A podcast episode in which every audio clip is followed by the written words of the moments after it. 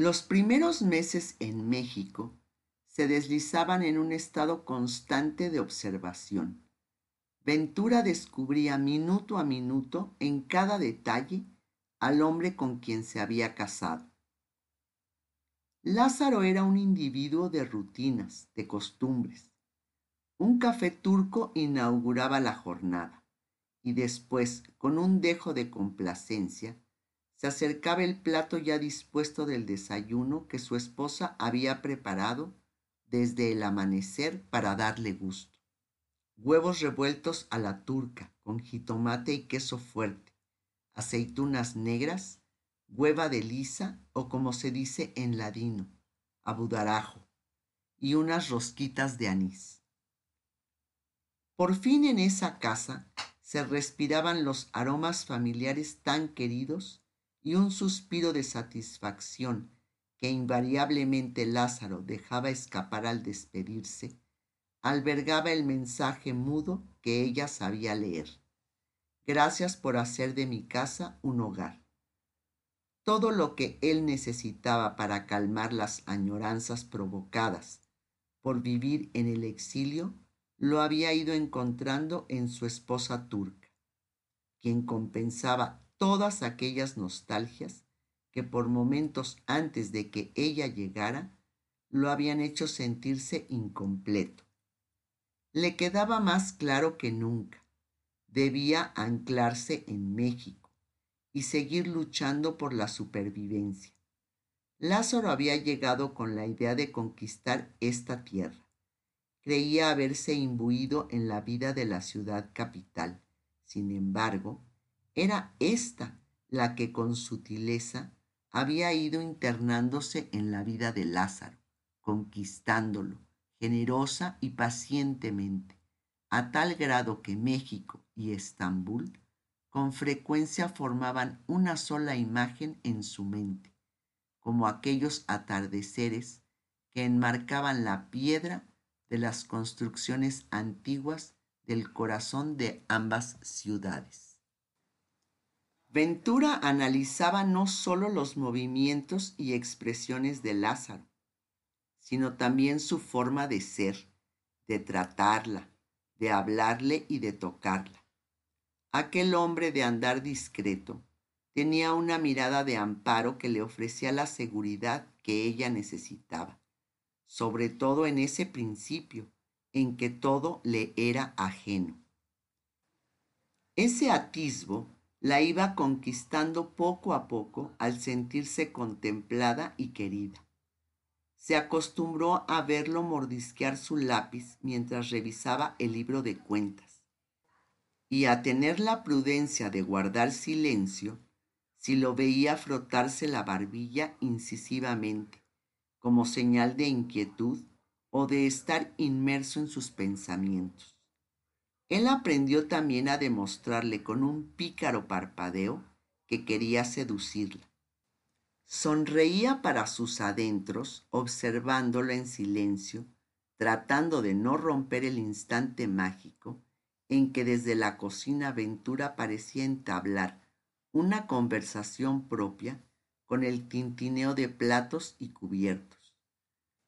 Asumido su papel de esposa, hizo de lo cotidiano un placer para ambos. Concilió con sazones y efluvios las nostalgias que los dos padecían y se entregó con autenticidad a su matrimonio, determinada a explorar ese nuevo rumbo y a salir victoriosa. Lentamente se fue adueñando del departamento, de sus nuevas pertenencias y en especial del corazón de su marido, quien por momentos parecía no creer en la suerte de que ella estuviera allí. Esto casada con un hombre alto, robusto y de grande valor. Sano que esté, es muy bueno conmigo y me respeta. Debes de saber que poco a poco he tomado mucho placer de irlo conociendo así como de toparme con otras personas de Estambul y de Grecia, judíos sefaradim con quien ya somos nuevos amigos. Ventura le pidió a una vecina del edificio, con la que hizo amistad por ser también sefaradí, que escribiera esto en una de las primeras cartas que envió a su familia. Muy pronto se encariñó con Lázaro, aunque no era lo mismo que estar enamorada. No había sentido ese flechazo del que había hablado tantas veces con sus hermanas en Estambul, aquellas noches cuando con las luces apagadas y los ojos abiertos, las pequeñas cuchichaban en secreto bajo las cobijas. Pero los valores y cualidades que sin tratarlo había intuido en él desde su primer encuentro en el barco, con el paso del tiempo se iban confirmando. Lázaro nunca dejaba con la mano vacía a los indigentes que se les acercaban en la calle a pedir una limosna. Demostraba gran solidaridad con inmigrantes que, como él, llegaban esperando que alguien les ayudara a iniciar su vida en México. No solo los orientaba y les ofrecía consejos, sino que les hacía pequeños préstamos que jamás cobró. Esos gestos de nobleza iban conquistando aventura. Lázaro era generoso hasta donde sus posibilidades lo permitían. Él la miraba con unos ojos que delataban su enorme alegría por tenerla, y sus ademanes eran mezcla de caricias y señales de afecto que fueron reforzando en la relación íntima conyugal la unión de sus almas.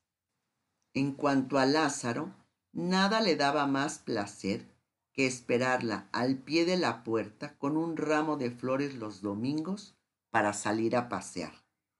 Era todo un agasajo el sabor de la piña que a ella tanto le complacía, y como primer punto iban a tomar un jugo de tan preciada fruta para los turcos recorrieron una y otra vez los lugares emblemáticos del centro de la ciudad, como el Teatro de Bellas Artes, la Plaza de la Constitución y la Casa de los Azulejos.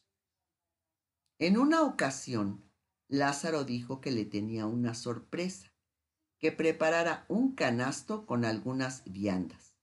Ella lo llenó con burex de queso y berenjena, un poco de melón y yapraques que preparó desde un día antes. Para este acontecimiento, Ventura emocionada embelleció sus ojos con sombras mate que enmarcaron su mirada llena de fuerza. Perfiló a lápiz sus cejas delgadas, respetando su línea natural, logrando ese aspecto halagarbo tan en boga en la época. Sus labios finos y pequeños pintados en su interior con aquel rojo profundo, eran el punto focal de un maquillaje perfecto. El sorpresivo paseo se llevó a cabo en un lugar que Ventura jamás pudo pronunciar, pero del que quedó maravillada, Xochimilco. Los canales que serpentean por aquel valle al sureste del centro de la ciudad cautivaron a la recién casada quien admiraba con asombro las trajineras coronadas con copetes de media luna portadoras de nombres hechos con decenas de flores, rosas, claveles, alelíes y margaritas, daban vida a María, Juana y Lupita, algunos de los motes que lucían flotando en las aguas color aceituna, y desde donde al atardecer se podía observar a la mujer dormida. Canciones de mariachi, mercados de plantas, viveros de hortalizas, siluetas de garzas descansando posadas en las ramas de los árboles que custodiaban la orilla del agua. Y los miles de lirios acuáticos invitaron a Ventura y a Lázaro a regresar con cierta frecuencia así como a muchos de los inmigrantes que hicieron de un domingo en la cementera de las flores su paseo favorito. A lo lejos, chinampas como tableros simétricos de cultivos sembrados con la antigua técnica de los aztecas asomaban como un tapiz de impactante verdor. El epazote y el huitlacoche sorprendieron el gusto de la extranjera, quien debió probarlos varias veces para descifrar su inigualable sabor. ¿Cómo deseaba Ventura poder compartir estas nuevas experiencias con su familia? Momentos nostálgicos la llevaban a clavar los ojos en los trazos de efímeras estelas. Las manos rudas del mexicano deslizaban un tronco que hacía surcos en el agua para poder mover la trajinera desde el embarcadero. Alguna vez describiría Xochimilco como el lugar de los ríos con cunas de flores. En paseos como este, las galanterías y los piropos se daban en ese noviazgo que vivía la pareja después del matrimonio. Ella lo pensaba como una tarta que alguien hubiera desmoldado antes de solidificarse. Lázaro y Ventura se iban conociendo apenas y ya esperaban a su primer hijo. Acerca de su nuevo país y en especial de su nueva ciudad, Ventura no estaba muy informada y las escasas referencias que tenía se reducían a historias y leyendas que había escuchado pasar de boca en boca entre los familiares de algunos osados que habían emprendido el viaje desde Turquía. Les habían contado acerca de los llantos nocturnos de una mujer que parecía flotar sobre la espesa neblina, que andaba sin rumbo por cualquier dirección de la ciudad o riberas de los ríos gritando, ¡ay, mis hijos! Y el fulgor de la luna llena permitía ver esta manifestación fantasmal con un velo en el rostro. Hubo quien relató aventura que esa misteriosa mujer era el alma de la Malinche, que seguía penando por haber traicionado a los mexicanos durante la conquista. Otra versión que viajaría hasta Estambul fue que esa mujer enviudó, que adoraba a su marido y al perderlo enloqueció y ahogó a sus hijos, que después ella murió de tristeza pero regresó del más allá para penar su crimen.